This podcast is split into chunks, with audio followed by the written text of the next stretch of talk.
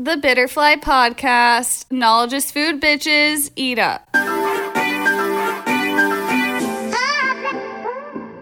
Hey everyone, welcome to the Bitterfly Podcast. Today we're talking to Courtney Layakin, an audio producer and editor, and one of my really fucking good friends. I always want to say Layakin, but I mean, that's how I grew up with it. It's just it's- like never, never correcting anyone, just being like, yeah, sure, you got it. Yep. If you want to find her on Instagram, it is at Courtney Layacan. Layacan. but it's L A Y A C A N. Exactly Leia- how Leia Leia can. can. She can. Um, so this is like a, a continuation. If you've been listening to the podcast, this is a continuation for me of the series within a series where I talk to people that have really fucking dope jobs that you've like never even really thought about, like and how they got into it and like what it means for them. So Corny is an audio editor and producer, and she does things you've probably thought about, but you've just like never actually like wondered how it works. So let's start vague, just general. Tell the people like what the fuck you do and um, how you got there. You know, like what where'd you go to school? Like wh- what did you want to do before this? You know, I don't know. Yeah. Uh, so it's really weird. I actually decided to go to pursue audio engin- engineering without knowing what it really was during my senior year of high school because I one I didn't want to go to a four year college and two I wanted to be in like the music realm somehow but like obviously uh, like with an Asian mom like not ideal especially when your sister is becoming a dentist. So um my senior year of high school I started getting into live sound for my high school's theater. And that's really what sparked the idea of like oh this is kind of a way to be in music without being like the star is like you're in the background. So found came across the art institute of seattle which rip no longer exists um and they had an audio program. it's so bad. And honestly it was a horrible school but i went there for two years. They had an audio production um, program and yeah went in not knowing anything my first like i think the second week of school i almost i was really thinking about dropping out just because one i was the only girl in a classroom full of 20 dudes also still closeted at that time.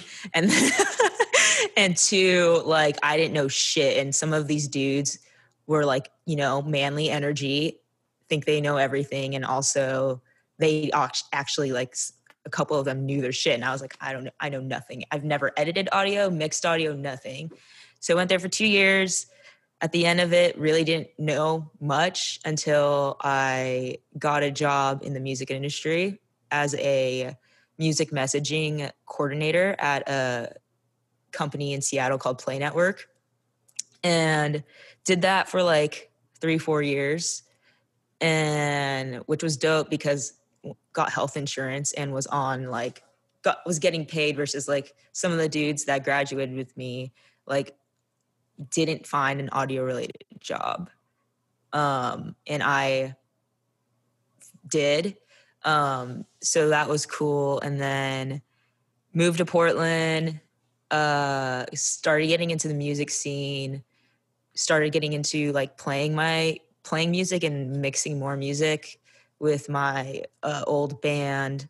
And then i feel like i really learned more about audio not in school but like working actually in the industry um and so now like for the past like 7 years i have been working as an audio editor producer for radio so that's So- my journey so like what does that what does that mean? Like tell the people what an audio producer in radio is like. So I actually didn't know what this job was either. Um, luckily, I was for with the Art Institute, like the career service advisor that you get for like a few months after you graduate, sent me this job and was just like, I think you'd be a great fit. Um, and I was like, sure, it sounds easy, just editing audio with like pop culture of like whatever you hear on the radio that's not music and not a DJ speaking.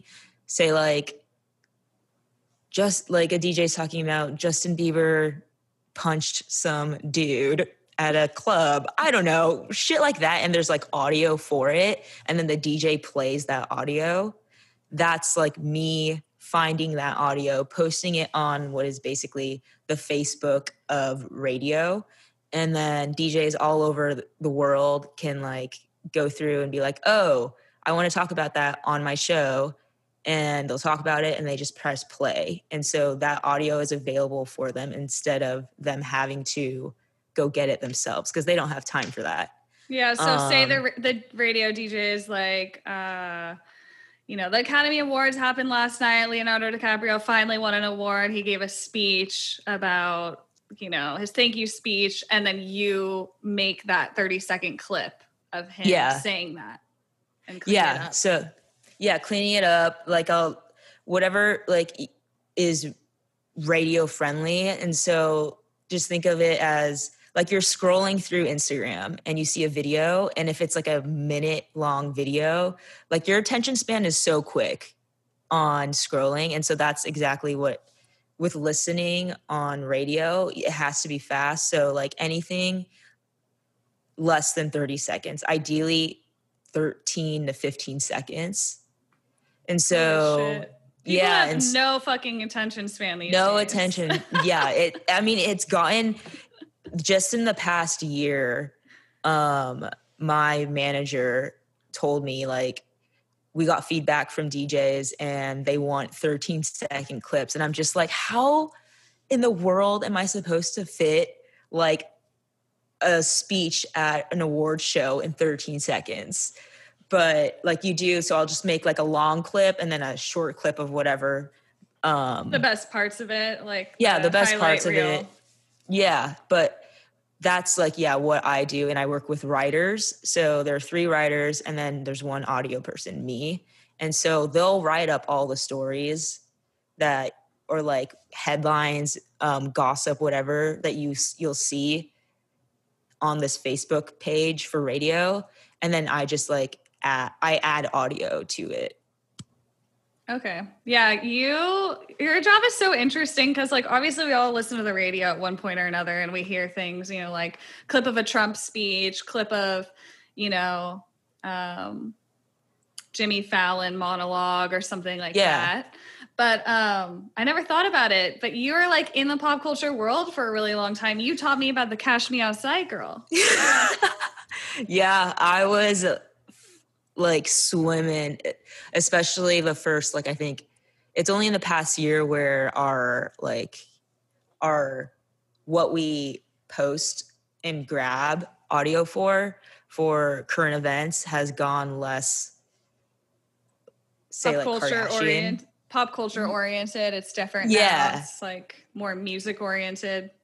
Yeah. So it's when it, like, the first six years was very yeah pop culture like whatever top things happening overall in the like, world. Like Courtney, we're gonna have you watch the Grammys tonight. You're gonna watch the Academy Awards tonight. We need you to listen to like the Trump speech or whatever Dude, about horrible, things. horrible. There's so many times where I would have to like listen to like a five minute speech of like of Trump or uh, a podcast that's two hours long just to find a certain like 10 seconds of audio.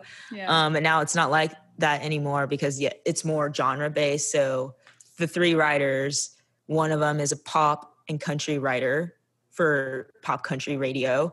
One is rhythmic and then one is rock. And so it's more geared towards these radio stations. So rock wouldn't have anything about the Kardashians or the Cash Me Outside unless like it somehow was like some song clip that got Cash Me Outside, sampled that line and put it into a rock song like that. Mm-hmm. But usually now, yeah, it's more genre radio station based. So way less of Cash Me Outside, Kardashians. Um, this yeah, happened but, on Dr. Phil.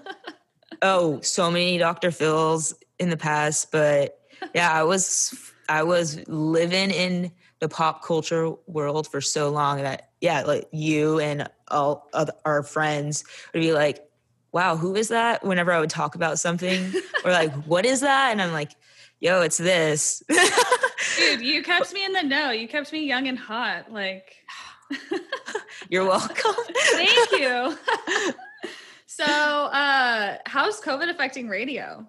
Like, you know, people um, are in their um, cars less. People are listening to the radio less, I assume, and streaming more now and YouTubing yeah. instead. So, like, it was kind of weird in the beginning. Um, I was lucky enough, and my team, this radio team company I work for, was lucky enough to be okay because one, we all work from home. Um, my my team members, my coworkers are all around the country, um, so that was okay. And then when it first started, the pandemic, people wanted to know about all the shit that's happening with COVID. So actually, we were doing great with radio and we were covering a lot of COVID news um, for the like first several months, I think all the way to, I'd say like October or no, September. And then around that time, that's when radio kind of got hit because now we all we were all living with this covid and all of the other tragic shit that the world has been going through in the past year. Um and so it kind of went down and this is another thing like i feel very lucky and grateful for because back in september my original team i was working with for the past six years everyone got laid off besides me. Oh. Which was it was it came out of nowhere. Um really sucked, but then they hired three new writers and changed the whole flow layout, which is why we don't no longer cover what we used to cover all that pop culture, mostly pop culture.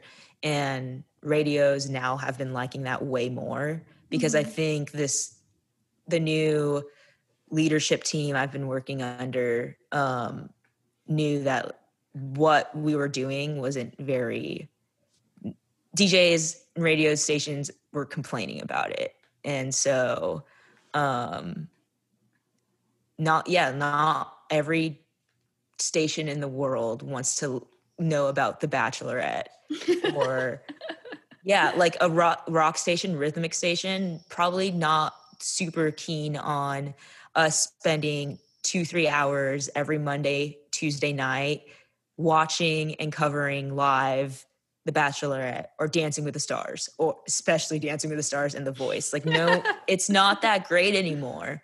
But if, like, now, if something does happen, it's already from any of those shows, it hits the internet so quickly that we don't have to watch it live. And I can just find the audio that night. Um, so I mean, yeah, it radio got hit around that time, but now it's like I think it's doing much better, or at least it's it's surviving for sure. And there's no yeah. like down. Well, that's good. Hold on, go back and tell us about this like Facebook page where people keep radio files to click click and grab and put on the radio. Like oh, so like the product I work for. Yeah, so like co- is it available to everyone in the United States, like radio stations? Do they have to pay for it? It's um it's a service that radio stations have to pay for. So you it's called Prep Plus. Um, and it's it's called that because it's a prep service for DJs. So when DJs get into the, their studio around like 3 a.m., 4 a.m., they don't want to go searching for shit they want to talk about on their own and like Top yeah find stories. that yeah they don't want to like just scroll through like cnn twitter like there's so many sources um and so prep is i say it's like the facebook of radio because you can just scroll through our page and see it instantly like headlines and you can Okay. choose like what you want to talk about on your radio station and you can actually queue it up in this little like sidebar that we have. So because radio stations are all based like djs have a schedule and they go into the studio in the morning to plan out that schedule. And so they easily just like drag whatever news current event that happened and then they'll cue that up in their schedule and then put like a song and then like start like a little segment show and then talk about more news things and so it ba- prep helps djs plan their their mornings Their program. Okay, so if you thought that like DJs were coming up with their own stories, they're not. They're not researching. They're just kind of picking like the most interesting shit that you guys put together for them. So you're like the back end of the content for the radio program. yeah Whatever. which is basically like how I was talking about earlier, like when I got into audio. It's just like the back, the of, back behind the of scenes. music. Yeah, behind the scenes of helping the actual artists, I guess, or D, for for this DJs. Yeah, that's interesting. I forgot what company it is, but you know how like all of like all the local news stations in America, they all get their info and their like national news from like one company that puts out a bunch of, you know, pick and choose basically the news you want to share because this is what's up and the criticism to that is that you know all these like local news stations in all these states are telling the same story from the same scope there's not a lot of diversity and opinion there Mm-hmm. is that kind of what's happening with radio as well? No, because we have when writer, especially the writers, when they have to when they cover any kind of story or event, they have to be very biased about it in their writing. And so the only instance that a past coworker writer got called out for was when um, because it is a Seattle based company and it was for like football and the Seahawks. She wrote, when she wrote her little summary for a Seahawks versus whatever game, she wrote it as being for the Seahawks versus Oh, talking about instead it of being as neutral. yeah you got to be very neutral and like i have to do that too when i choose audio like i'm i can't cut You're it up to they they have to be unbiased. They, they have to tell it. oh, yeah a very- unbiased yeah They tell tell it from a neutral position. yeah Okay. because like yeah we're not like you know fox news or like cnn you have to be very um yeah unbiased about it How do you guys tell political news? You know, It's from more- your company, like how do you keep that neutral? You know, when you're talking about something, let's say protests or Black Lives Yeah. Matter, like the riots at the Capitol. Like, how do you tell that story from a place of neutrality? You know, it's more of just like so when the protests really got started um last year we interestingly didn't cover a lot of it more well in terms of like if we did cover about protests it was just like the there are massive protests about George Floyd or Breonna Taylor like it was just like that and the writers saying that and then it happened in this city this city this city if one person died that would just be what we talk about it's never just it's not just like oh this is this happened and then like It's more like military history instead of regular history, where it's like this happened and then this Yeah, happened it's- and so and so did happened. this, and there's And no do- opinion attached to it. Okay. No, unless it's like a story where um where I had to it was a story about like George Floyd. Um and the writers would write it up and it, that from what I remember for one of these George Floyd stories was footage got released and that's all it was about is just police or news whatever release footage from when he was killed and that's all we talk about of just me audio wise i just grab the audio from that tragic video, which Oh my And- god, that's got to be so hard. Were you okay? Like, what what was Oh my- that like? So, because I've been doing this job for so long, I, th- um, in the beginning, like the first couple years, it was hard. Uh, it, like with um, the one instance I remember so clearly is when I was working like at 9 p.m. and I had to grab and watch video of an ISIS beheading. Yeah, it was. Holy shit! So that was like the first time where I, my first instance where I was like, shit, like, I- and I was like living on my own in this small studio by myself at 9 p.m. And I remember just like covering my eyes in the screen and I just didn't listen to, well, I had to listen to the audio, but I was just very, just wanted to get through it. Um, but that instance now, fucked wait, me up. hold on. The radio wanted a clip of the audio of an ISIS beheading. That was something that you needed to get for your job. Yeah. I They don't were- know They if, were going to play that on the radio, well, they don't have to play it. But So- your company wanted it to be an option.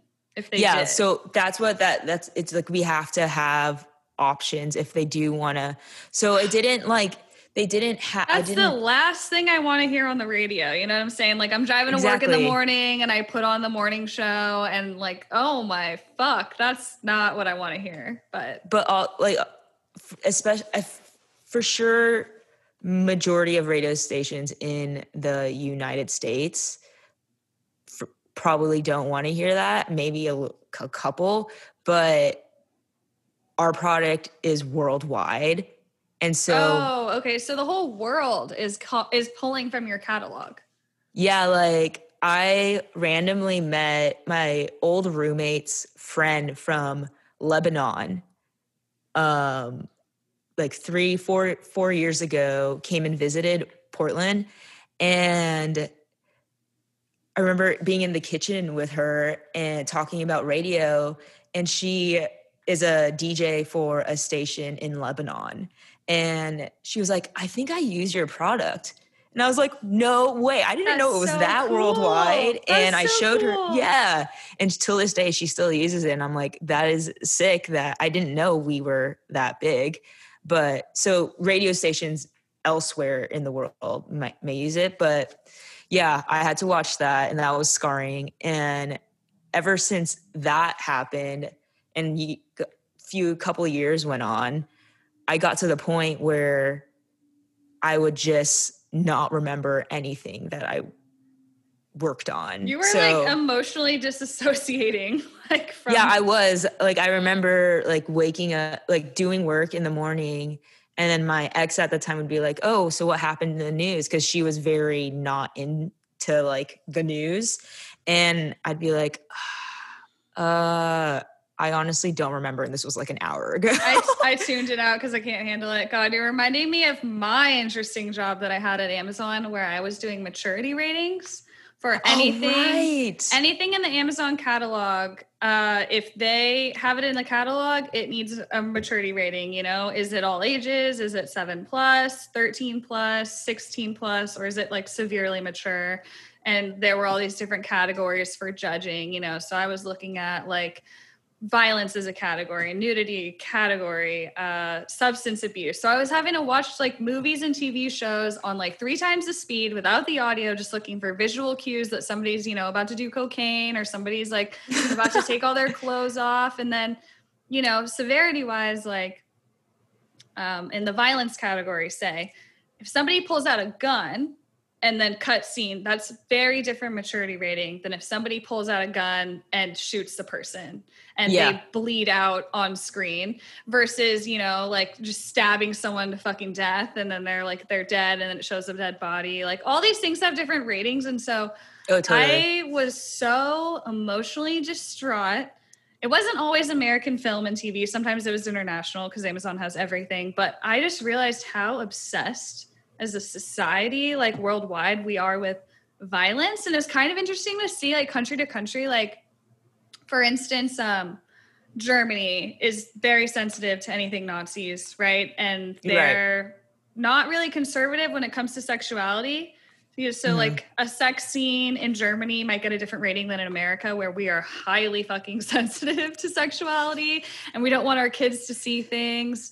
Oh and on the flip side, in America, we're like, yeah, guns, violence, it's yeah. not that bad. Like, oh my gosh, I had to watch so many there's fucking like rape scenes. Like, oh my gosh, one time Jesus. I was one time I was like, oh, Renee Zellweger's in this. This will be chill. And like the first scene of this movie where she's a detective, this little girl gets thrown in an oven by her parents, and I was just like, what the fuck? This is shocking. You know, I had to watch like all kinds of things. Sometimes it was just like a cult documentary, you know, about the 12 tribes, which are still operating all over the world and you know, they got undercover footage of them like beating children in closets. It was so emotionally disturbing for me. It took something like I don't know if you've experienced this, but like watching TV for me was a very like leisurely activity. Oh yeah. Until it became my job. And then suddenly I didn't I didn't want to fucking watch TV. I had this whole new lens that I was watching TV through. Like if I saw somebody smoking, I would pause for a second and be like, write that down. No, I'm not at I'm not at work. I don't need to do that yeah, no, that, I feel like because especially a majority of the time working this job, that first the 6 years, um I couldn't I wouldn't say I'm like a huge reality person, but I could not watch reality. I wanted nothing to do like with any celebrity that we would cover so heavily because I just was so uninterested in it. Like I, yeah, TV for me too. Like because we would cover um, movies as well, and it's just like I already. What sucked about what sucks about knowing all everything, especially TV and movies, is some of I already know what happens. Yeah. in like the end or like what the premise is so it's just like well that i don't need to watch that i already know um, but no, it totally ruined it. Working in a job that is somewhat connected to something you enjoy really fucking sucks. Which is like, like funny because I think most people are like, God damn, if I could have a fucking job where I just listen to music and watch movies Which and TV. my last job. Sounds amazing. Was, and I learned like from firsthand experience, like, I don't know if you want to actually do that. No, it because unless you're super down to make it your job and everything you are, then it will work. But so my last job in Seattle, I was I thought was my dream job. Like I was in audio. I was I had my own studio, own office. I bands would come in, like well-known bands, um, like Sylvan Esso, ODESZA. They would come in and play little shows in the office, and I would also do live sound for them, and then I'll have them come into my office and record their vo- like vocals. Um, so I thought it was the shit, and I was listening to music every single day. But then it got to the point where, because where I was living and where the offices were was 22 miles away, but fucking Seattle, you know, 22 miles is two hours. Yeah. So when I would drive home, I would just roll down the windows and not listen to anything because I didn't want to listen to any music. Um, and I stopped like looking music, looking for music on my own and was just way less creative. Like me becoming the music- musician I am today. Like I started music back in fifth grade, but stopped, really stopped when I was working this job for three years because especially when a band like Sylvan Esso comes in and who so, I admire. So fucking cool. oh, it was really dope. And like having them in my office, it was just like, oh shit. Um, it was really cool, but bands like that is just they're already making it and they're like they can depends on the person i think they can inspire you but like i got more inspired not being at this job and making music and audio more of a hobby, at least audio wise. That's why I don't work in music as my day to day job, just because radio is so different than music, audio wise, and then side gig music. Um, but no, it's it's fucking draining when you're like not super when it's more of a hobby versus Yeah, the creative burnout um, sounds kind of intense. It's kind of probably good to have that separation, you know? So, yeah do you think women are underrepresented in the audio industry? Like you mentioned earlier that you were the only fucking chick in your um, art institute college class um, in your major. So, it, has Yeah. that persisted? Do you feel still like women are underrepresented in the audio industry? Oh, totally. Um, I in any industry that's like any honestly every industry. Um, yeah, especially but- engineering. yeah, Any engineering, kind of engineering. Yeah. and and like just yeah, audio wise, like as a younger person wanting to be say like you have dreams of working in a studio being the lead audio engineer behind the board. And as a younger person and especially as a female um it's way harder. Young younger wise like most people who are lead audio engineers at any kind of studio major studio like small studio most studios in seattle everywhere portland um they are older guys.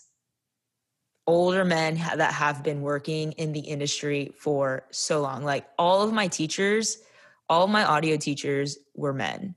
And they which whatever i guess but they had a background like one of my teachers was the lead sound dude for rush. Um another one was the mixing producer who whatever for um animal oh i forgot their name but some famous band in seattle. Like modest mouse all this shit. So they have that background. And to get to that level they worked so many years which is, another thing that's just like millennials are fucking screwed with is just in the audio industry you have to have a background. And so for women which there were there are rarely any women in audio it's so much harder. Like i said i was the only chick in like a group of 20 25 in a class. Like, sometimes there was one other girl but usually where when i start where i started in this audio program there were most it was just me.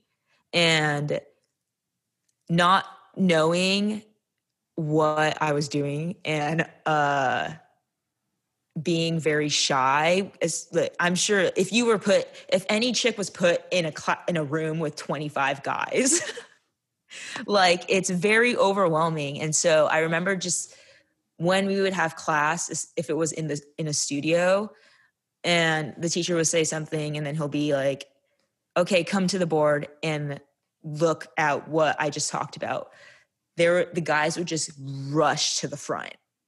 And so it's it as me and some other women and when there was this other girl in my class we would just be like okay we'll wait for those dudes to like leave. Because a lot of them think you know men. They think that they're the best and they know everything. And to this day so many i will play a show um with one of the bands i'm in like especially um one band i'm in pacific trio. I started as just like mixing their music but then i be- came in as playing drums for them. And when we play shows especially shows that don't have a sound system i'm always they i just do it. Um and i remember there's so many times where i will be in like it'll be a house show or it will there'll be we'll have like a bar show with no sound engineer.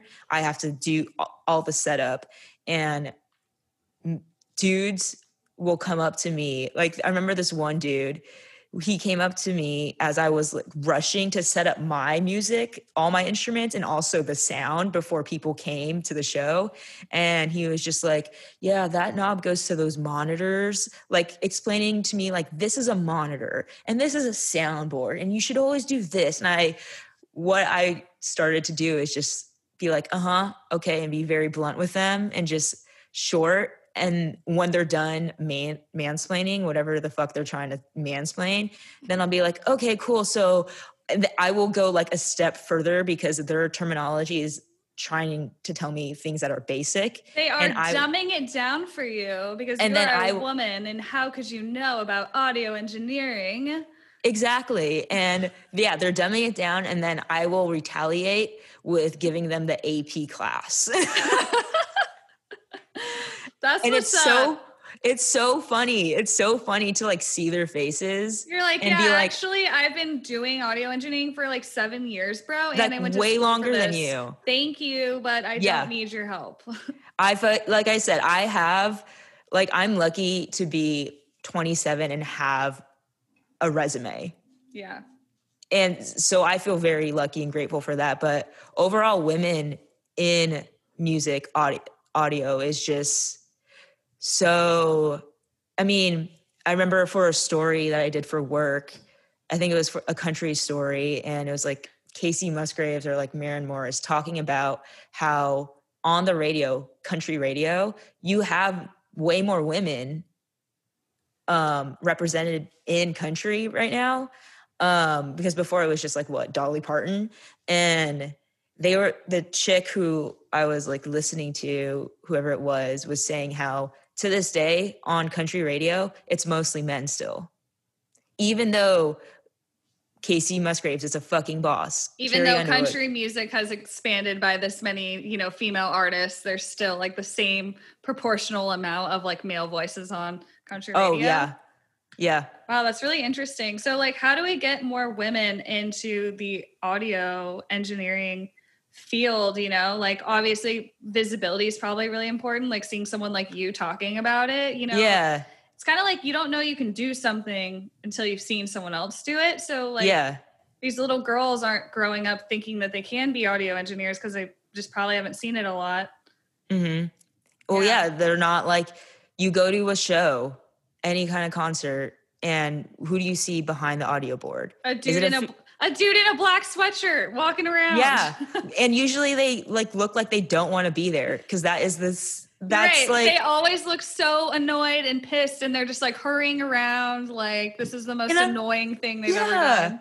And I'm like, dude, like for a show like um Shakey Graves, I remember seeing the dude standing near the soundboard and he looked like he wanted nothing to do with it. And I'm like, yo, you're on tour with Shakey Graves. That is like dream job. Put a fucking smile on. What yeah. are you doing?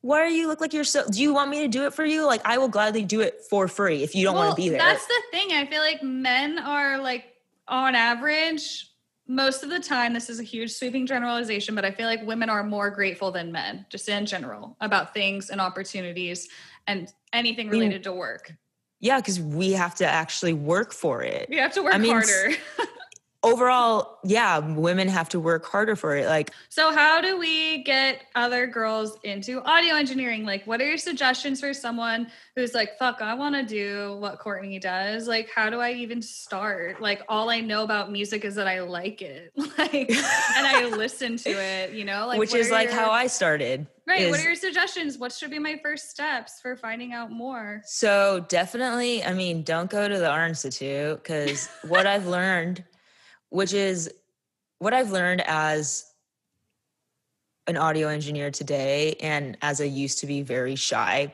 timid person. Like my two years at the Art Institute, I was still very shy. Yeah. Um, and I realized that you don't really you don't need a degree in audio. It's preferred, um, depending on like where you want to go with audio. But like at my level of where I am, you could just you need a network for sure, which is hard again as a woman when it's mostly dudes. But networking and just like making those connections and also just go putting yourself out there is huge. And I actually two years ago, um, a friend of mine in the Portland music scene reached out to me and asked me to join this panel of women in music for this company called Siren Nation. And so I was on this panel with five other women who were in different realms of the music music industry. So I was in audio. Um, there was one girl who was the lead booker for McMenamins. Um, and then one girl who was a manager for Sofar Sounds, Seattle, and one girl that was just working behind the scenes with like setup and managing. And then another girl that was actually uh she was an artist, a rap artist, which was really cool because that's also not that popular with yeah. like in a small music scene, you don't see a lot of female rap artists. And so we were on this panel and talked about women in music and how what we're talking about right now is just like how hard it is and how we had to work our way up. But doing that panel, a lot of the audience were, were women and a lot of them were musicians, also asking how a woman in the music industry as an artist want how do we like help ourselves? Yeah how do we so, help ourselves? Were there any interesting takeaways from that panel you were on? Like things that you remember that you were like yeah fuck yeah um mostly not honestly not really just because it was j- overall the picture was yeah women are way less represented in the music industry and just seeing five women that have made it really well so like some of a couple of us like we're up there um was inspiring i think to for the a female in the audience to see just because yeah. Usually yeah it is mostly men just knowing and, that it's possible you know? yeah and yeah. it's funny what the girl i think her name's carrie the girl that is a booker for McMenamins I sat next to her and we were like talking a little bit before the panel started and she was like dressed up in this like boss pantsuit and her hair was done her make she was like looking fire yeah and she was really nice when we were just learning about each other but then on the panel when she was speaking she was just so boss talked like no man or she was the boss of what she was doing. And i feel i think i remember her saying that because she got to her level of being a, a high booker for McMenamins and um she doesn't take any shit which is dope as a female. Yeah. She goes Fuck in yeah. and she yeah, she got to her level. She knows her shit. And especially like if a man tries to mansplain some shit to her, she doesn't take it. I mean, she looked like a fucking boss. So for sure. But um yeah, like women getting into the industry and just seeing this panel I feel was very inspiring. And then afterwards, well, yeah, you got to um, lift each other up. Like if you're in a position of opportunity, like there's this concept called like servant leadership, and like I learned actually learned about it when I worked at Starbucks. Servant as a supply chain analyst, but um, it's this concept that like if you are in a position of power, like it's your like responsibility to lift the people below you up yeah. Right? In a room of opportunity bringing up somebody's name like is the best thing you could do for that person. And especially as a woman like lifting other women up and giving them an opportunity where you know they if nobody said anything they might have picked like a white man but you know here we are and yeah. Like, i don't know.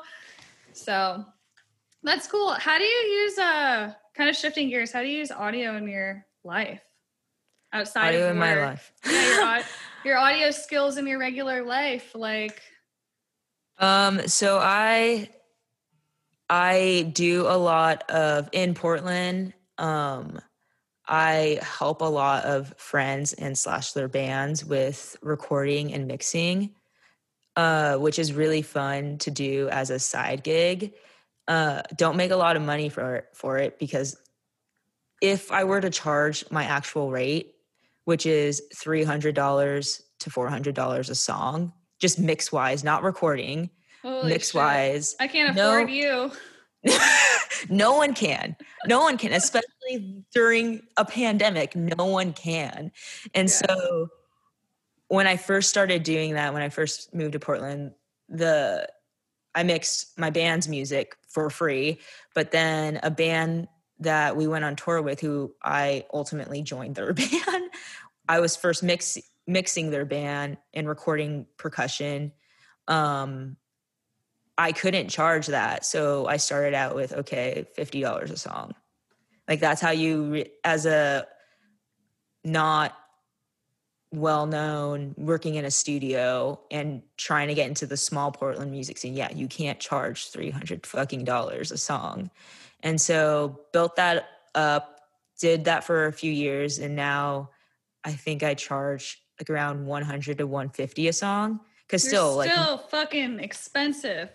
still still expensive but like i now have the re- like i have a resume to be like this is a fucking deal yeah. like if i'm with pacific trio i'm recording producing and mixing their album and recording wise if you were to charge for studio time you charge you have four hours to be in the studio. So you go in knowing what you practice with your band or if you're by yourself. You practice what you want to record.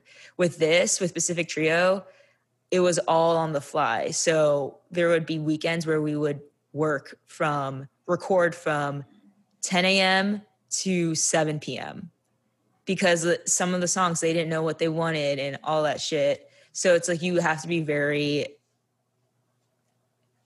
yeah you have to charge less because you can't with this with any new band or band trying to make it so that's what i do on the side audio wise and um So how have you used your audio skills in your um like I don't know, how do you swoon girls? Like what's like the what's the dating scene like right now? the dating scene What's your go-to move where you uh you explain to How women your audio skills and and how are you swooning them? Oh, so that's actually yeah, that's really that that is a move that I use now because you can my moves. I have more moves when you could go out to clubs and bars oh yeah, and pre-COVID, yeah. pre-COVID, but and I but I would also use this move like if I got the chick back to my place, or if like we hung out out like outside of meeting like at a at a club or whatever. Um, I so because I'm in audio, I have an entertainment system that is geared towards audio. So I'm looking at right now and it's just so I'm on my couch. I have two tower speakers that are measured to be direct where I'm sitting is where the mixing engineer would have mixed a song. So I'm hearing what the mixing engineer made, not from like the left or like the right, heavy right or left. It's very stereo imaging where it's I'm in the middle. So you so be- mathematically set up your living room to like have the sound be absolutely precise where you're sitting in the center of that couch. Yeah. So like it, so it's supposed to be like a 3D experience, right? Like you're not just hearing it out of one speaker or the other. It's kind of like you're swimming in You're in the it. sound. You're in it. And because so that's one part of the move. And i also have vinyl like a really good vinyl system. So you say this the move this move that i've used on chicks it um You get Is them home and you say, sit on my couch. yeah or like what's your do you listen to first i'll be like do you listen to vinyl you because usually the women i do go after they have to love music because if you don't then i'm just like on to the next she's not Um, gonna she's not gonna get you in the way that you want to be understood. Yeah. no exactly no like you have to have music is a huge part of me and so you have to have some interest and usually they are interested they love music but they don't love it to the point of or they don't know it as well to the point of hearing it to its full capacity Yeah. so like usually listening to music on a laptop, on oh shitty oh my gosh, earbuds. or like in your car. Yeah, Yeah. like your phone speaker turned up all the way. Yeah, so it's way different now that like especially on vinyl um cuz some people play vinyl they'll have like a, like a shitty urban outfitters I'm like shitting on Shauna right now. I'm so sorry, Shauna. You said But- it, not me. but it's so true and she knows it. I I called her out on it when I saw it cuz she loves music, but I'm like, "Why are you listening to vinyl on an Urban Outfitters, Crosley whatever uh vinyl so you're, system?" you're basically like you're teaching the women that you're dating like that you About can enjoy music. in a completely different way than you've ever heard it before. yeah. And so when I Like do because it you- should be a 3D experience where you it should. you you almost feel like this natural high, like you feel like you're swimming in the music. Yeah, a it- bath in the sound. Yeah, because it's you're left and right, and you're actually listening to like you can hear all that is in that's put into a song, a record that you're listening to. And so there when I use this move, I usually will first play Alabama Shakes' Sound and Color. Oh my god, I fucking love that song. Am I swooning you? Yes, I'm getting hot. So I will play the start of that album, and people that I've done that to, like, she just gets wet. She's like, oh my god. yeah, they'll be like, "Wow, I have never heard this song like this before," and also.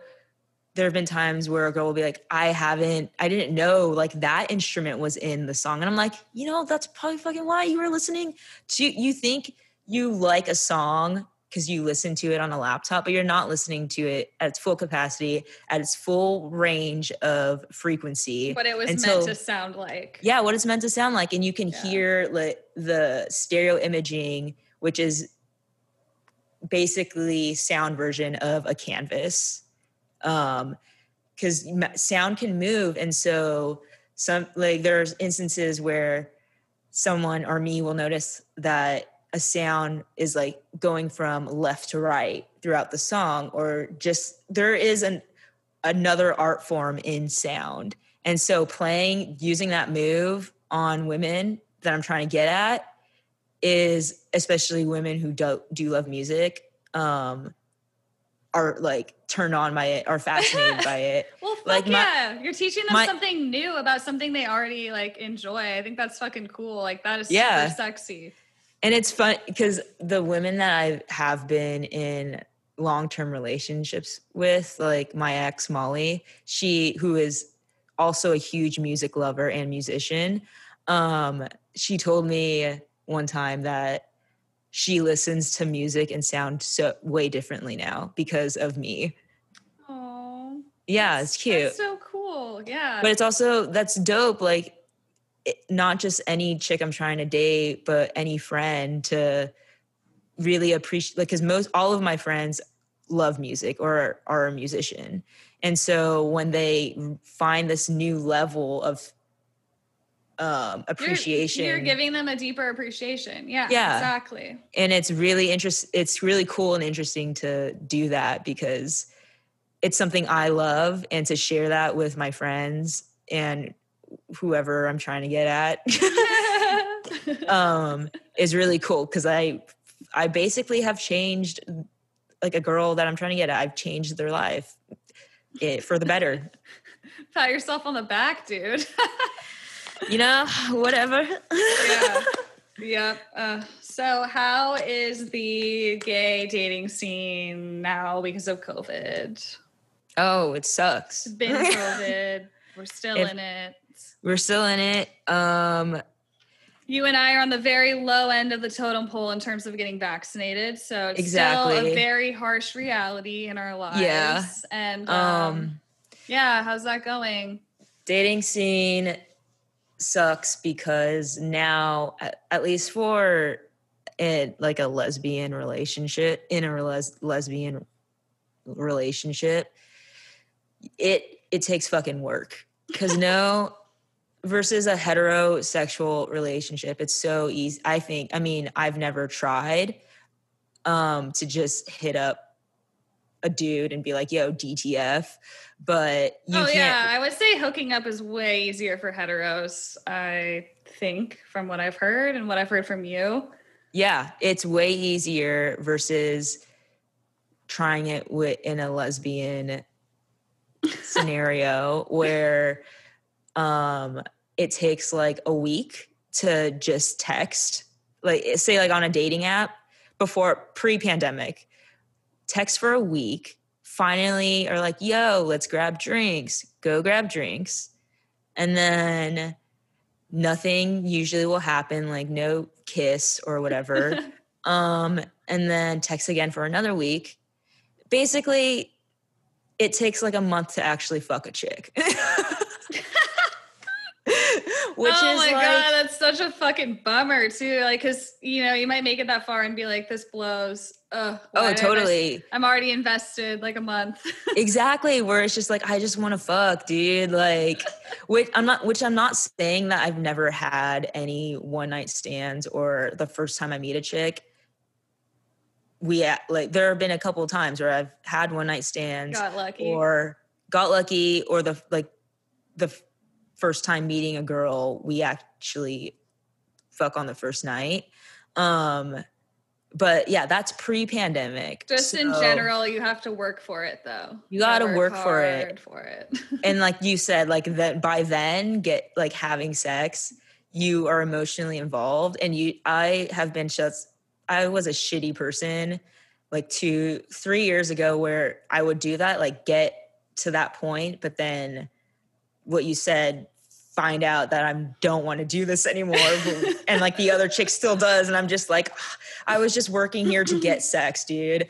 Um but no now it's like it's kind of weird because with the pandemic you have you can't date i mean you can if you really wanted to but you can't date multiple women at once because of covid and also there i've had instances through dating apps where we talk and then you it doesn't take a week to meet up.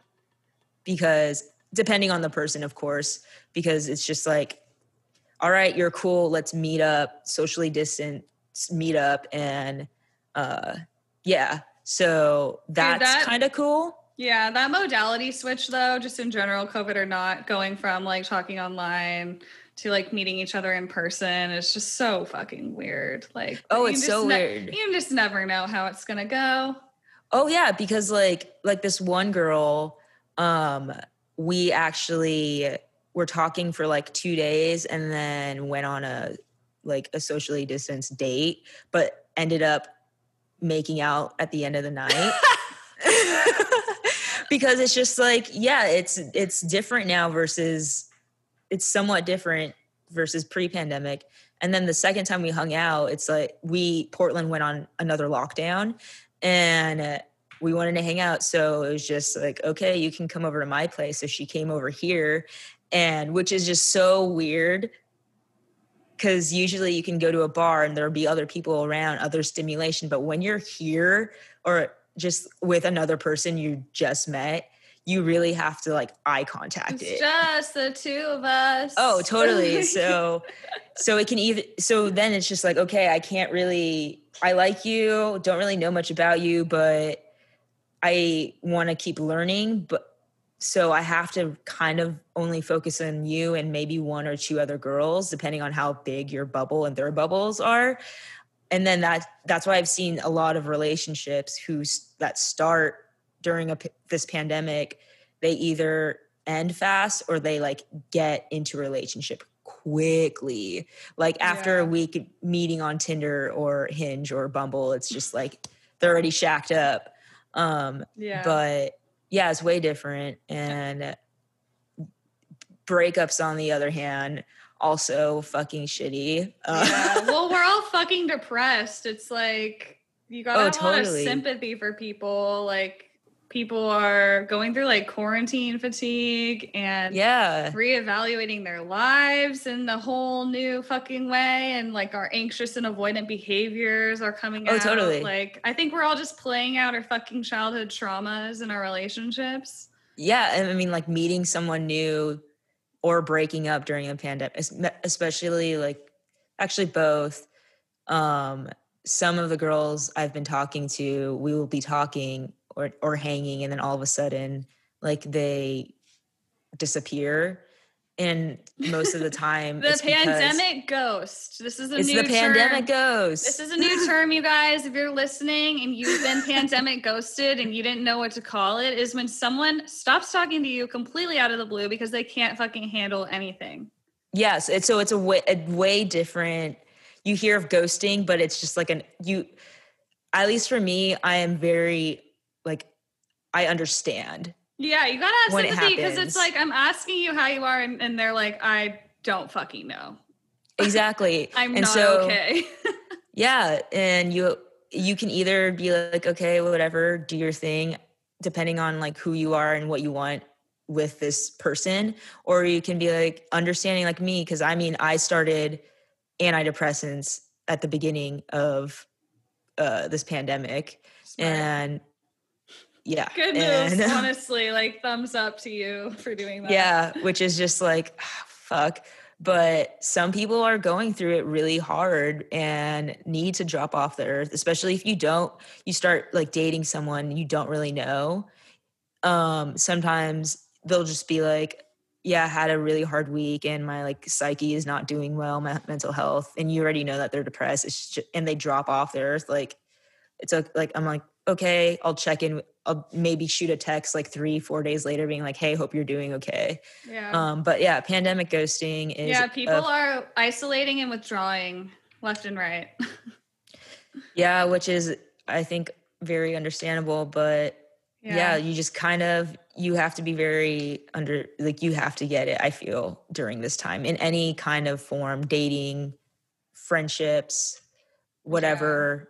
Um, but it yeah, it fuck is it's weird, but. Yeah, have you gone through any pandemic ghosting or like what's what's up with you?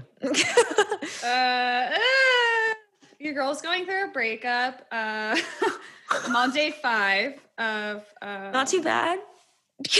I I mean, I look good, right? Like you look is- really like it could know, be date. You're just fucking piercing through eyes. I don't fucking do bras anymore, honestly. But no, Good. um yeah, it's been good. It's been good for my body. When I'm happy, I get fat, and when I'm sad, I stop eating, obviously. So it's, it's gonna do wonders for my summer body. I'm trying to like look at the positives. Um yeah.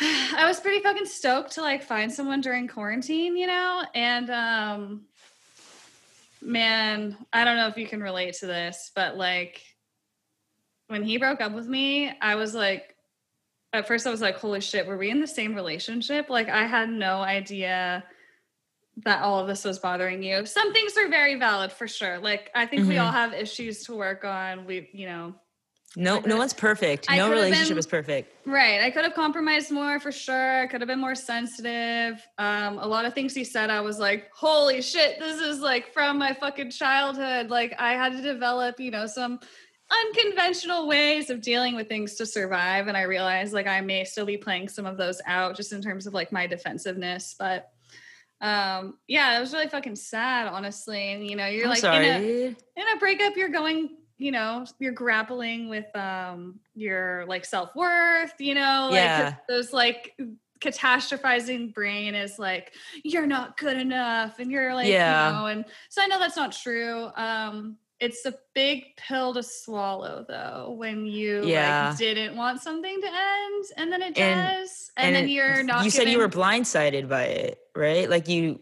Uh, I mean, not completely, but like to to a lot of things I was, and then also I think it it was like, you know, salt to the wound that like I wasn't given the chance to fix them, and I understand, um, you know, that trope. Like if you watch a lot of rom coms, it's like people always say they're gonna change and then they don't, you know. But like, I mean, you know me, like fucking six months ago, I didn't go anywhere without my bong. And the pandemic happened. I started getting really anxious. I had some panic attacks. And I woke up one day and I was like, I'm done smoking weed. This is ruining my life. And I just fucking stopped. And Dude. people are like, you didn't taper off. Like, even my doctor was like, you should taper down. If you're smoking 20 bowls a day, you know, keep doing that. Next week, go down to 15. Following week, go down to 10 and then five. Like, you're going to give yourself more anxiety if you just go cold turkey. And I was like, you know, no, I'm good. Yeah. I don't, I don't need this anymore. Like, Which know. is no, yeah, knowing you. I have shown myself that I can drastically change. And so I think Yeah. that hurt being told that I can't hear feedback and react and adjust and improve like quickly because this other person doesn't like believe that I can. So Yeah. yeah, man. You also went through a pandemic breakup, right? Like Yeah, I did. And I mean, yeah, mine was a little, I, I mean, I could say better just in terms of that me and my ex are still friends, like pretty good friends. And we both kind of said that we saw it coming. Um, so it was i mean breakups are hard and it was very it, it was shitty the first like couple days but then Yeah. Well, you and I are the kind of people that like if there's anything like good there, we'll try to like salvage. We're like, no, like Exactly. people can change, like let's fix it, you know? And like I think you and I are both like less inclined to just like give up when something gets like Yeah. frustrating. Um, oh i totally tried like the when we broke up and then a few days later like i the next few days i tried i mean i gave like some space a couple days but then eventually try like texted her tried to call her and like yeah tried to save it because it's the same thing as where the issues that we were having in our relationship were like childhood trauma mostly on my part and just because we were both raised way differently but i from the beginning of our relationship or when the childhood trauma really started to like show um she asked me to go to therapy i went to therapy and it got way better like I, but it's this, that's the thing is just like you you improved so much from knowing when i first met you and oh my god, I was a little fucking stoner psycho. Like you were I, fucking a, you were stoner like you were so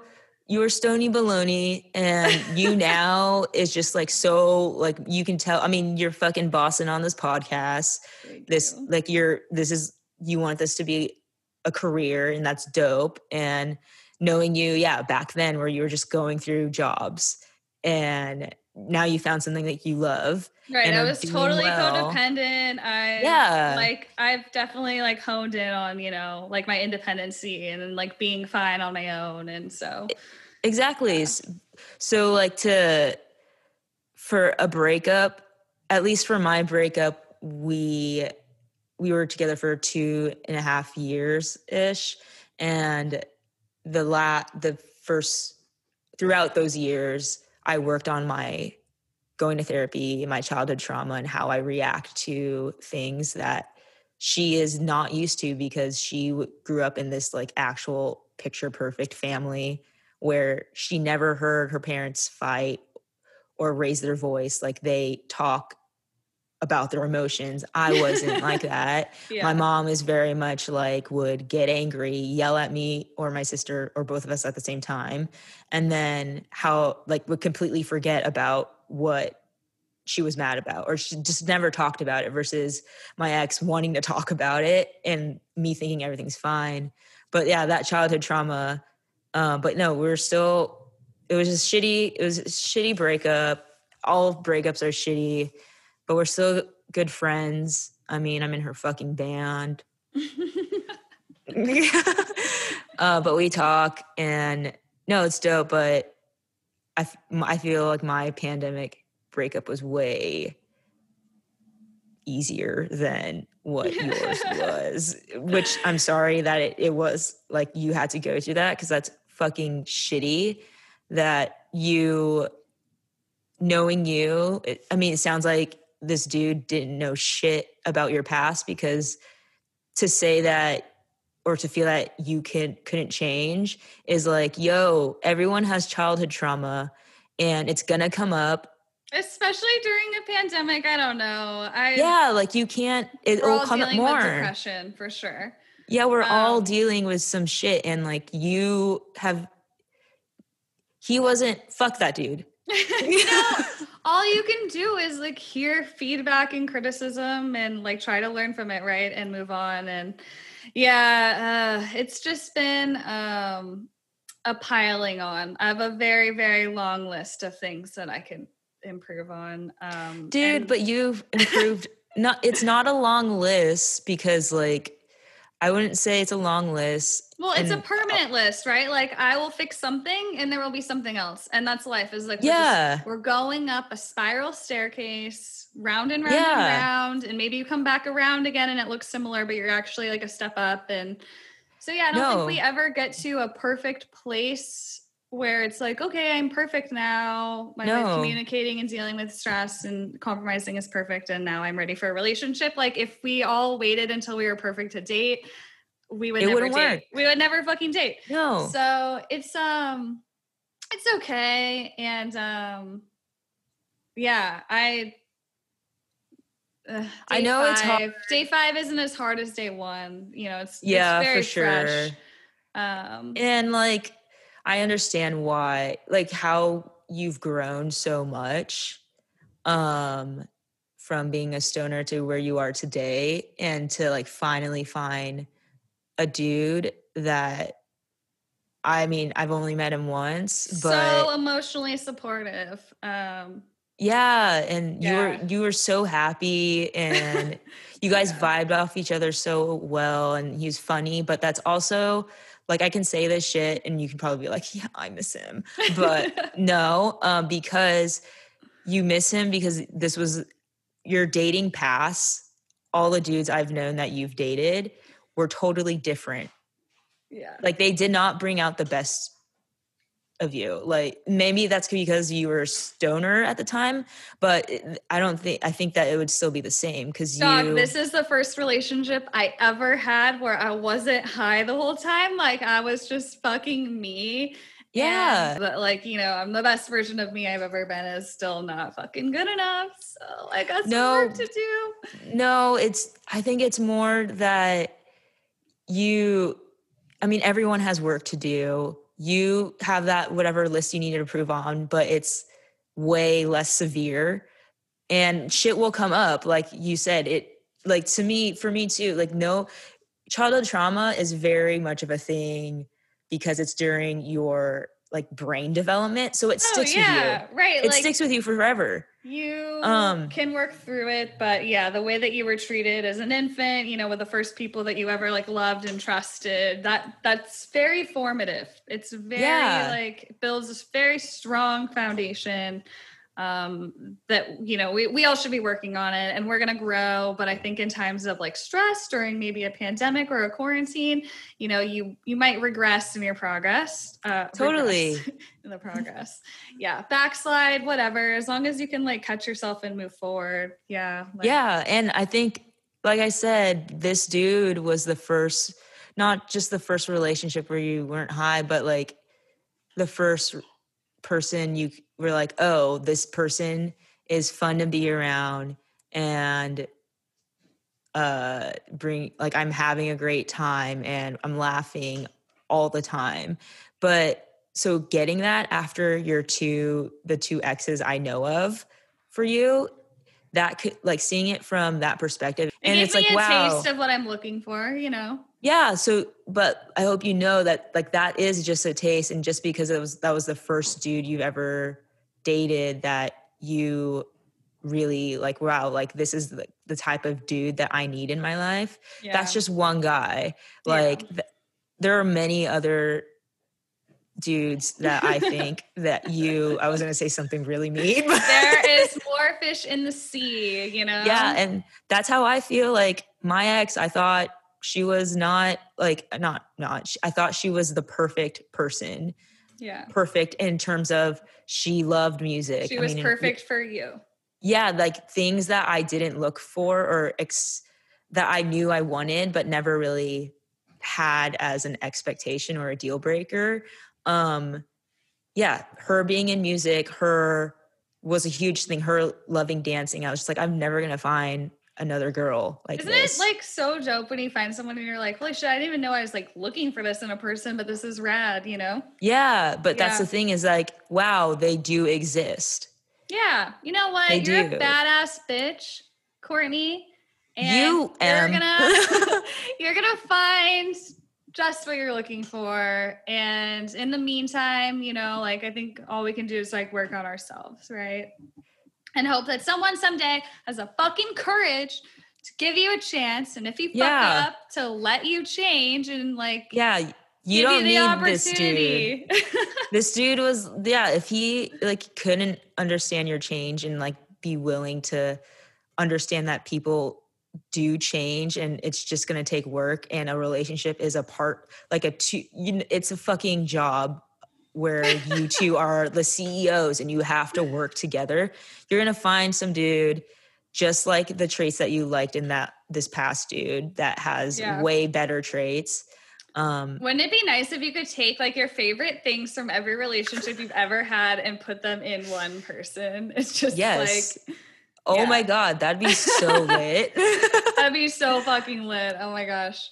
Wait, so are you pandemic gonna pandemic date or try anytime soon? I mean, I know it's Ugh. fresh, but I mean, like I move fast. That's who I am. You are. You swim fast, girl. Um, I am kind of like in this place where like thinking about downloading a dating app makes me feel nauseous. Like I just it's don't wanna- it's hard.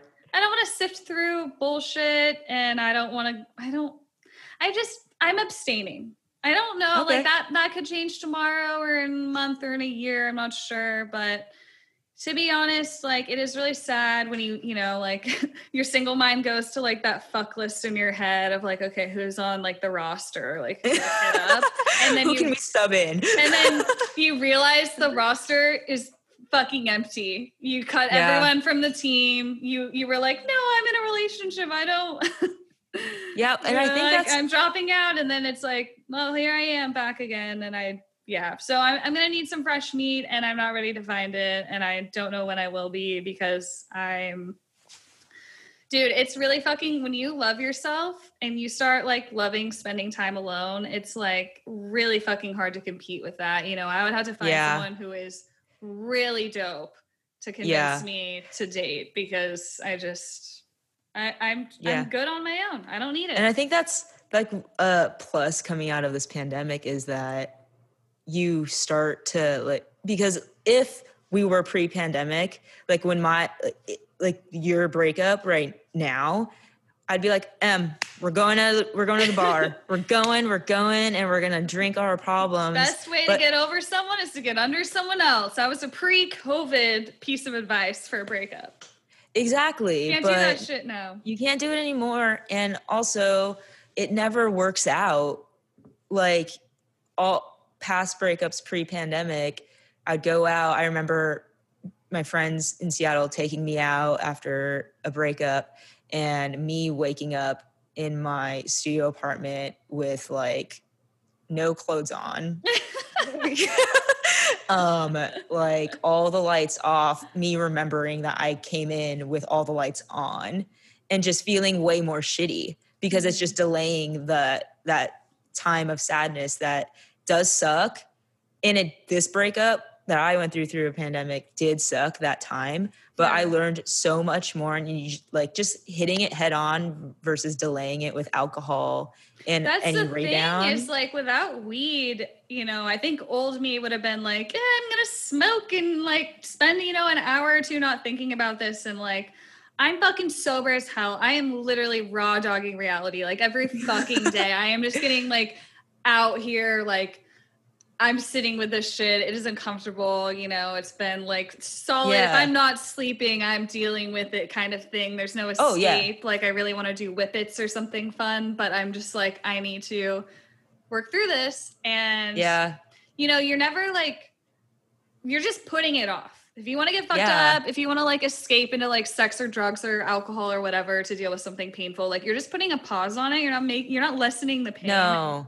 So I would say that's like a big aspect of my growth is, you know, old me would have been like, you know, head deep in fucking whatever I could get my hands on in this fucking town. Totally. And COVID me is like, no, sit with it, meditate. Yeah. Like, let's figure out like why this is upsetting, you know? So- Yeah, and I th- I feel like yeah, you're on day 5 and you look I mean sound you look great. So if it was like yeah, pre-pandemic or you while you were a stoner, I'm sure this set you right now would be like day 14 or some shit cuz we'd just be partying.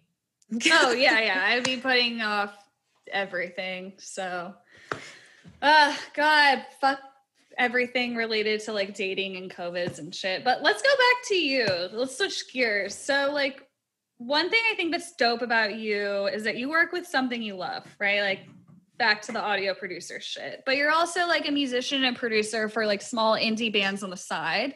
And Mhm. you work with them because you know that someday they're going to hit it big and right now they just can't afford you. But eventually, like say when Pacific Trio like blows the fuck up, which they will, everyone, if you haven't heard of Pacific Trio, like look them up on Spotify right now. They're just. I okay, side note, I did not do the album, their EP that's on Spotify. I just Oh, want to put okay. that out. okay, you're just doing their next album. Yeah, yeah, yeah. Okay, so sorry, sidebar. Check them out, Pacific Trio. Like, hit up your Spotify, whatever, YouTube. I don't know where they're at exactly, but they've got Yeah, four songs out, and it, they're fucking dope. Like, I've just found that at the edge of my seat, waiting for more. So, Oh yeah, they're really good. they're the, the, really good. the stuff I have that we've been waiting to put out, like we were gonna put an EP out from a live show we did back in December 2019. Um, but then, you know, pandemic hit and there are four of us, so it's pretty hard to like get us all together. Yeah, um, and review what I have mixed and that's ready. But no, like you said, with the bands I do work with, um, it's not like it's cool that they come to me and I do. But they've all they're they're all bands that I think can make it, especially if they're it's big. even though they can't pay you, like you know that someday they're gonna blow up, and that'll be on your resume that you like mastered and were a part of. exactly. like, growing this band and um but so because like that passion project doesn't pay you do audio engineering to pay your bills and have health insurance and like the producing and being a musician on the side is just like for love for for love, yeah. passion. and that's why like with them obviously gave them a homie discount also because just like i am in the band. Um but yeah like you said i know that when this album finally because people always ask us always ask them when is when when's gonna they know that we've recorded an album since 2019 since the summer of 2019 and so i have a lot of it. I can listen to it. It sounds really good. Um and I tell them like you don't need to pay me now because I know they can't pay because it's a whole album. Even though I'm giving them a homie discount, it's going to be a lot of money at the end um, because I recorded, mixed, produced, uh, all. I'm going to do all of that, but I know at the end when it is finally out, my name is going to be on it as the person who helped put it together and what it sounds like. So like that will help with anyone else like because they're a huge band in Portland and and in Washington, that will get people who are in audio or in the industry to or i- as a musician. you'll get some It'll like- recognition from your work Yeah, and then that's when I can start charging a little more and more and more. But with this one, especially, like I know it's going to be good, and I can't. Yeah, I can't charge hella money. yeah so let's talk about drugs I like how you're just like as if you just took a bong rip. Like- like, drugs. so I don't anymore, but I feel like that's kind of like a thing, right? Is that like drugs help people be better musicians?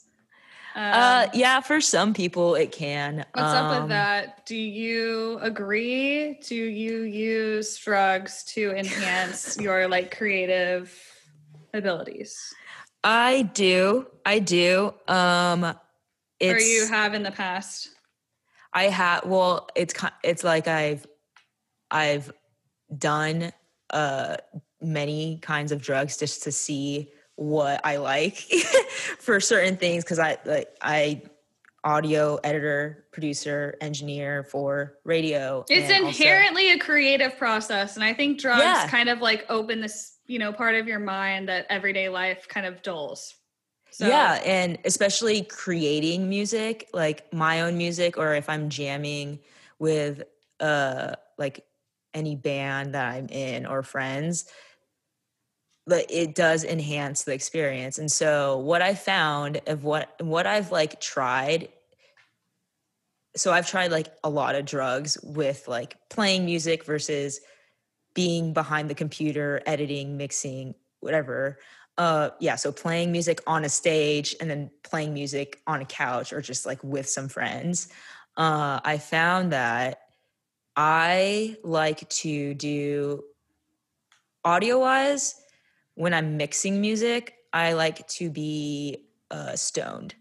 Um like smoke a lot of weed because le- most my old band little comfy all of that album was mixed very very stoned I like And so- that. you can tell when you listen to it, it has like some very chill psychedelic vibes. yeah and not only because like that's what the music is but some of the shit that like i mixed into it or created um like this one one of the songs transcendence at the very end there's like a minute long like instrumental fade out that didn't exist. And that only happened because i hotboxed my studio at the time and was trying to like snapchat it. And i was scrolling through like the filters and put the rewind on it. And it sounded really fucking dope. And i was like holy Oh. shit this could be like a cool outro. So took some parts of the song reversed them blended it with the ending of the song and that's what came out of it is this really cool chill psychedelic vibe because i was really really stoned. Um so yeah mixing wise stoned. I've also behind the board when i'm doing my own music um which is rare but i recently found that i like to do acid while doing that. Um not i don't think i can mix on acid but just creating audio ideas and making uh, like recording music um acid has been fun. Mhm. uh i even worked the first time this like two weeks ago. Uh i decided to take acid during my work shift and that was a fucking trip. Oh my god it went well but i was just like this is a first i probably could do it again but probably not um That's interesting because I can't fucking look at my phone or like anything electronic. oh that's If why i I'm- was just like this the whole time I was I'm in like, that okay space. I'm like, things Oh, are yeah. moving. things the moving icons are, are like dancing and like what? I think if I like if I was in video, that it would have been so much harder. But because audio, it was just like yeah, staring at the screen, shit was moving, but ultimately it was fine. Um, Mhm. yeah, didn't get any like feedback from my manager being like, "Yo, you posted this clip and it like cut off like halfway." up, yeah. um, so yeah, that went well. So In what about terms of- when you're playing on stage? Like what do you So I've been through a mixture of drugs. You've done a lot of see what I like. iterations of yeah to see what works well Yeah. um and especially when i first started playing music on stage when i moved to portland um that was when i mean my body took drugs way differently like i would birch bay Yeah, doing that many drugs together back to back and just like mixing like shrooms and acid with a little bit of molly and then like a couple lines of coke like my body is not like that anymore but when it was When you're young, you can do so much. yeah and Wild I mean, children. i didn't do that i've never tried that mixture on stage but i first thought i could i first tried being high on stage and that was going well before my body could take weed anymore um and so i moved on to because i never would have a drink on stage I started doing that because that would help calm my nerves. The weed was supposed to calm my nerves, but instead I'm like, okay, I'm on stage. There are people looking at me. I can pretend that I'm just jamming with friends, but there were times where I would miss like a cue or come in too early. And so I was like, all right, that's not good. Um, and so uh, me and a bandmate started doing um, like one of the shows we did, we did a couple lines and had a beer and like smoked a cig right before. perfect combo. That sounds like a cocktail for like productivity. right? It was not. well, one, I, I think mostly because the band we were playing with at that time was Pacific Trio before I was in the band. And my ex's parents were there. And so I think uh, like I thought it was gonna chill me out, but I we me and my bud came back inside and I was like trying to drink my beer and I was just like, oh fuck. this is not I'm more nervous than ever now. um and so now currently what we I do is uh I'll have a drink, maybe take like one hit of a vape, just a little just a little high buzz, but mostly drink and then um after the show immediately do like a couple bumps. Just because that with um my friend That's your little Uh, like pat on the back, like good job. yeah, we did it. It was like now, you- time to party. now you can freak out. Yeah, like We we were- you can, like, yeah. let loose. and so that's that's my current uh mixture of drugs well when it comes to playing music on stage. so stage how did like you don't you don't like doing shit sober, or is it like less creative for you if you're fucking stone cold sober Sally recording Not- or I mean, no for like i mean i can do stuff Are you high sober. right now? no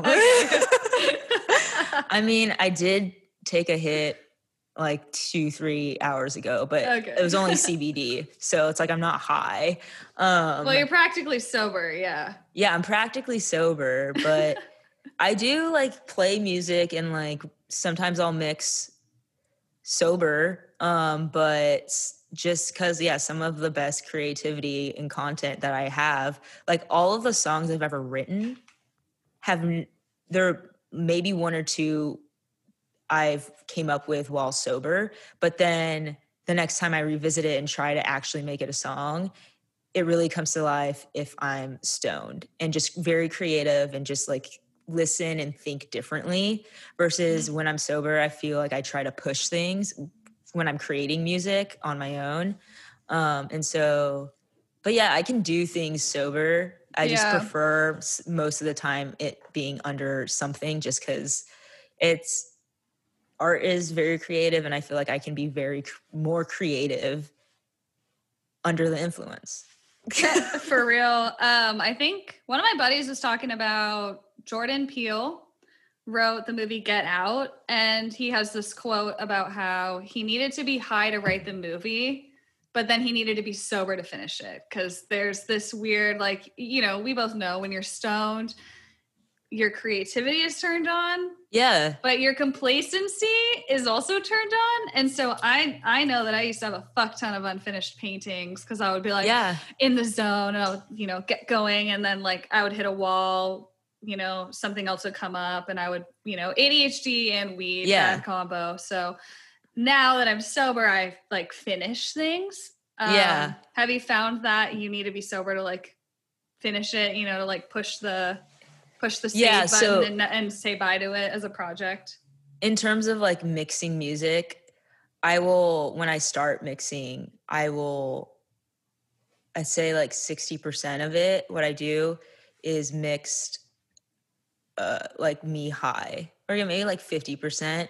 Because when it comes to volume automation of like making sure the voice sounds perfect ri- throughout the song on over the instruments, Mm-hmm. that can t- can be a little iffy while under the influence just because that's not really cru- it is a little bit creative but it's more of like you need to hear and like be in the zone for this very intricate and detailed part of mixing. Mm-hmm. So yeah, I will start mixing with just being stoned, but when it comes to the final parts of mixing when it's like 70% done, I have to be sober for that. Like yeah. Jordan Peele, like the creativity first and then basically go back into it sober to see like what was created. Some parts are creative, some parts sound like shit.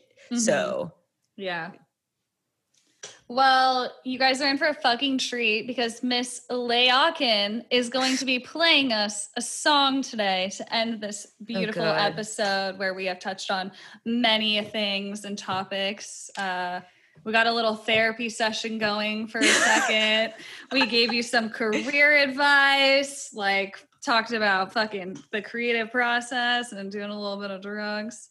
So, Jesus Christ. When's the last time we did drugs together? Because you still do, you just don't smoke weed, but you will do like acid.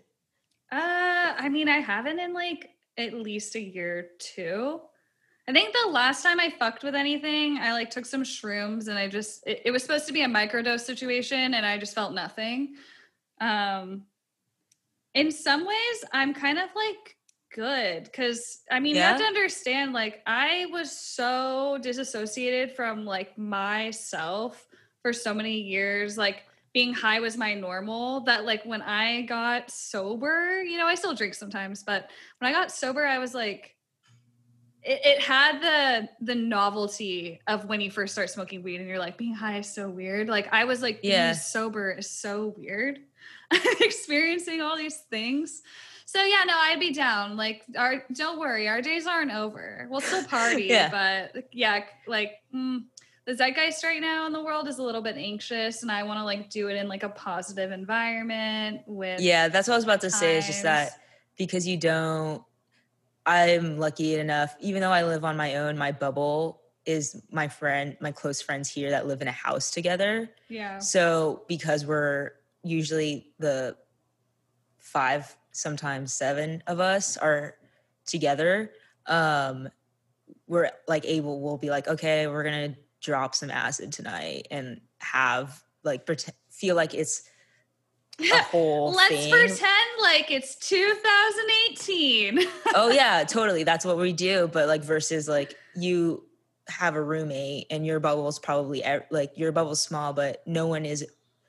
It's all like external bubbles. My bubble is so, random. Yeah, I wish that yeah. I had like a, a you know one point of contact where like literally all my friends lived and we could just go there and hang out in the bubble and i had a covid test within 24 hours or whatever and yeah and i bet yeah. you would do more then but like like i said the benefits of this pandemic it just really, feels good to be like yourself you know like yeah yeah. I mean, dude, it, it, reached a point where I would like do a line and I would immediately feel fucking nervous. Like my palms would start sweating. I was not having fun. I had a stomach really? ache. I was stressed. Like, and like, it's just, um, yeah. I mean, I'm going to talk more about it in a solo episode sometime soon, but like weed for the longest time was my antidote to anything. Like, I mean, being, yeah, being fucked you, up was my. I never saw you without your bong bag. No, and I literally everyone like, her bong bag was like this big, because her bong was this big. I specifically had to go to Venice Beach boardwalk to a smoke shop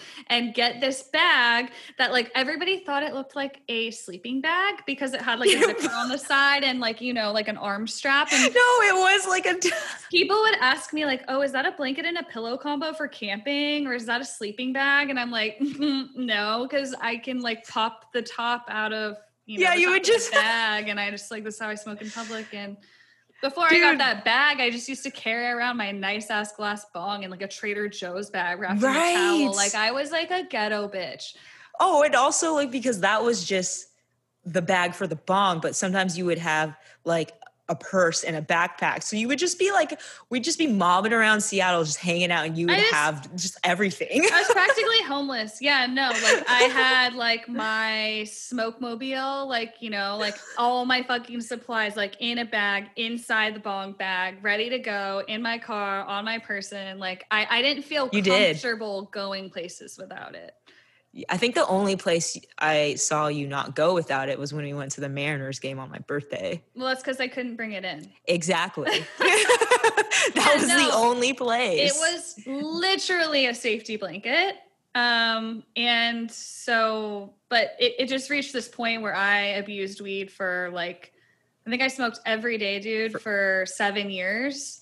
And That's I also smoked tobacco. I married my weed to my tobacco, so I don't want to smoke like cigarettes because I needed weed. I don't. I didn't want to smoke weed by itself. I needed a spliff, and ultimately, like when the quarantine like pandemic happened, it was causing me so much anxiety. It's like I talked to my doctor about it, and he said it's true. You know, if you abuse a substance for long enough, it actually can start having the opposite effect that Yeah. it's supposed to. You know, weed like used to relax me, and it reached this point where like I would smoke a bowl, and I immediately like I'd be fine one moment, and the second I got high, dude, I was ruminating on the past. I was worrying about the future. I was freaked out about things that I have never freaked out about, and just an existential crisis every time. What am I doing in life? Where am I going? Like, what's the point? Should I even keep trying at this or that? Like, I can't believe I said that one thing five years ago. That was so embarrassing. And I was just putting myself through a fucking ringer for nothing, you know? You're not going to get a gold star at the end of life for having thought so deeply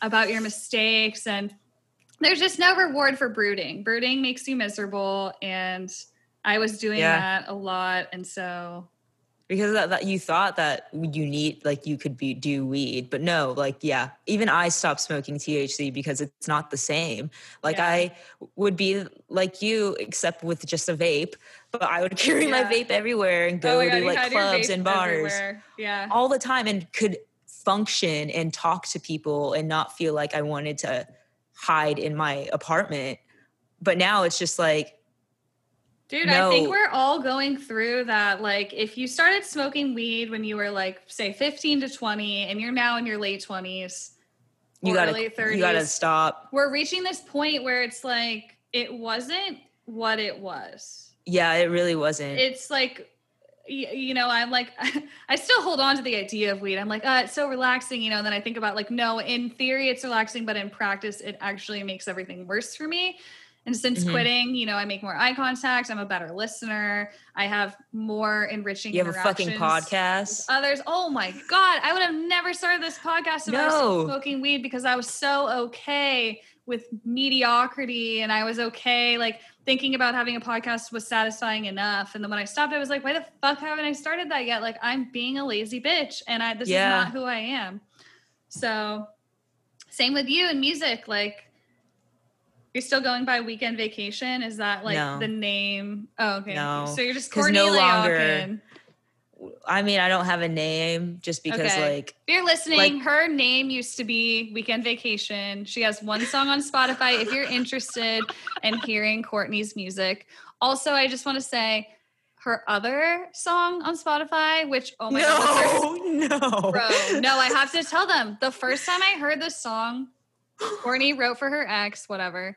It's called Lil Yam. It stands for Love is Like You and Me. I fucking I sound so little. I teared the fuck up. That song. I know to be you in did. An, it needs to be in an indie movie. It's amazing, and I love it. And it's like it should play at that part in the movie where there's like you know the characters get in a fight, and there's this montage of self reflection on either end, and they're thinking about each other, and they're like going through the motions of life. And it's like that song plays right before they realize they want to be together at the end of the movie.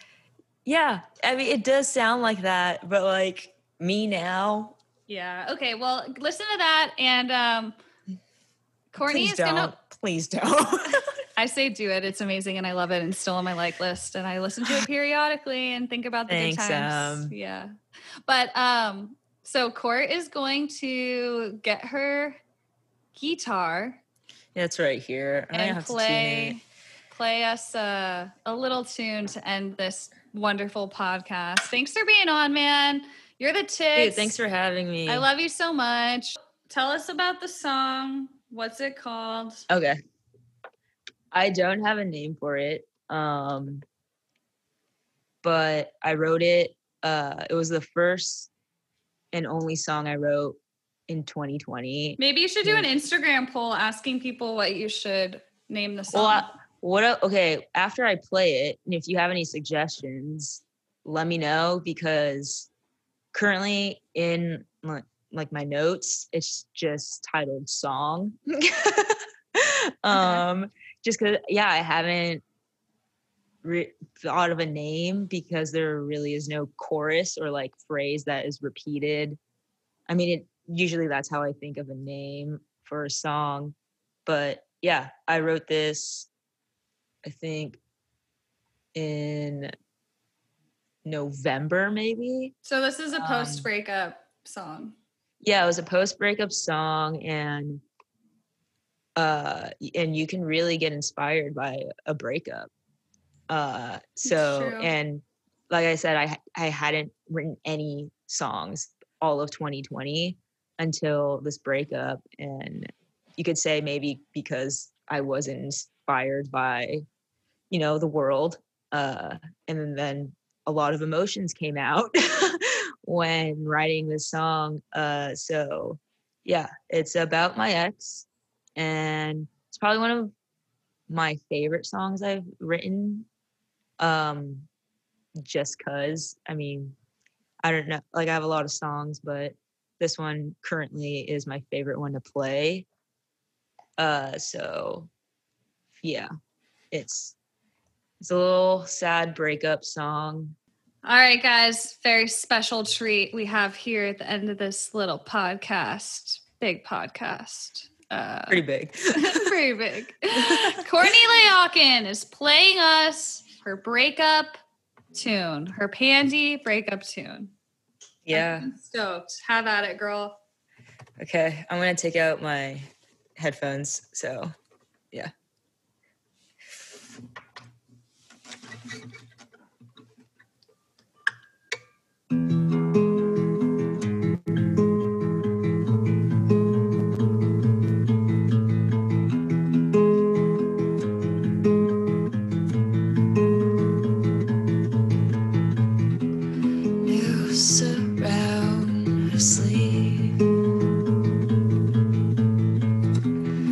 lost in a show, flower.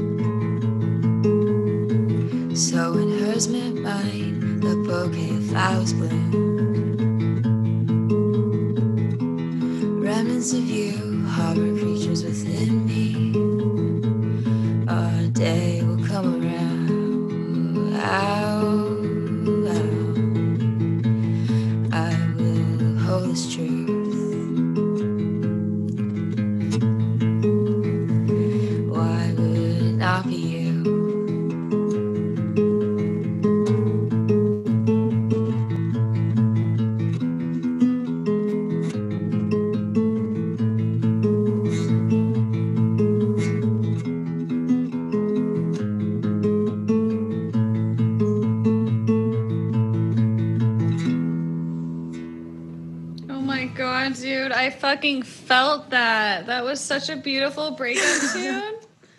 Thank you. Better than Liliam? oh my god, I love Liliam though. But no, that song, um, what about if you just called it Remnants of You? That's a very breakup-esque lyric in your song. Yeah. What, what about Remnants? I feel like Remnants of You, just because like Liliam, Love is Like You and Me was such a long name. and I started acronym just like, is fun. The acronym is fun, R O U. Rue. Mm, not as fun, but I do like. Remnants of you. R O Y. You call it Roy. Remnants of you. Yeah. Roy. Who's Roy? well, my other song suggestion for that is um Come Around. But I don't think you want her to come around. I don't I just heard that in the song. Yeah, I mean, this was like I wrote this right after Yeah. the breakup. I mean, not right after, but like when I was able to like write or play a song about her. Yeah. Um, and so very much like you said earlier, like we try to make it work. And so at this time, I was like, yeah, we're gonna work. And honestly, maybe I think in five years or something, like if we are both single and we're both in a better place independently, then maybe it will like maybe we'll, we will come around. That I, so I guess it's a little. I do still feel for that lyric, but right now, no, no, no. yeah. No, I think this I think the song's called Roy, Remnants of You. Okay, It's also funny because you're gay, so it's like, who's Roy? And you're like, no. I should. Yeah, I'll just do R. I'll make it the acronym R period O period Yeah. Y. yeah. And then, and then, actually, that's a hella funny idea. That's hella kind of- funny. that is. Thank you, Em. Ah, you're welcome. Well, dude, thanks so fucking much for being on. I hope we inspired Thank people you. to go into audio engineering if they're women and they were feeling, you know, like they couldn't do it. And I Yeah. hope we inspired other people who have been ghosted in the pandemic or going through a Pandemic ghosting. Should we like coin that? Dude, go go make the Wikipedia right now. We have to. It's a thing. Tell BuzzFeed. I don't know. Like it's you heard it here first, folks. Pandemic ghosting is a thing, and yeah, I just maybe we gave people going through a pandy breakup some hope. Maybe we gave people Yeah. who are like, I don't know if I should stop smoking weed. You know, the like push that they need. This is a good ass episode, and I love you, man. Love you too, dude. Hope to see you soon. Yeah, thanks for being on, and I definitely will see you soon. Okay. All right, love you. Ya. Love you too. Bye. Bye.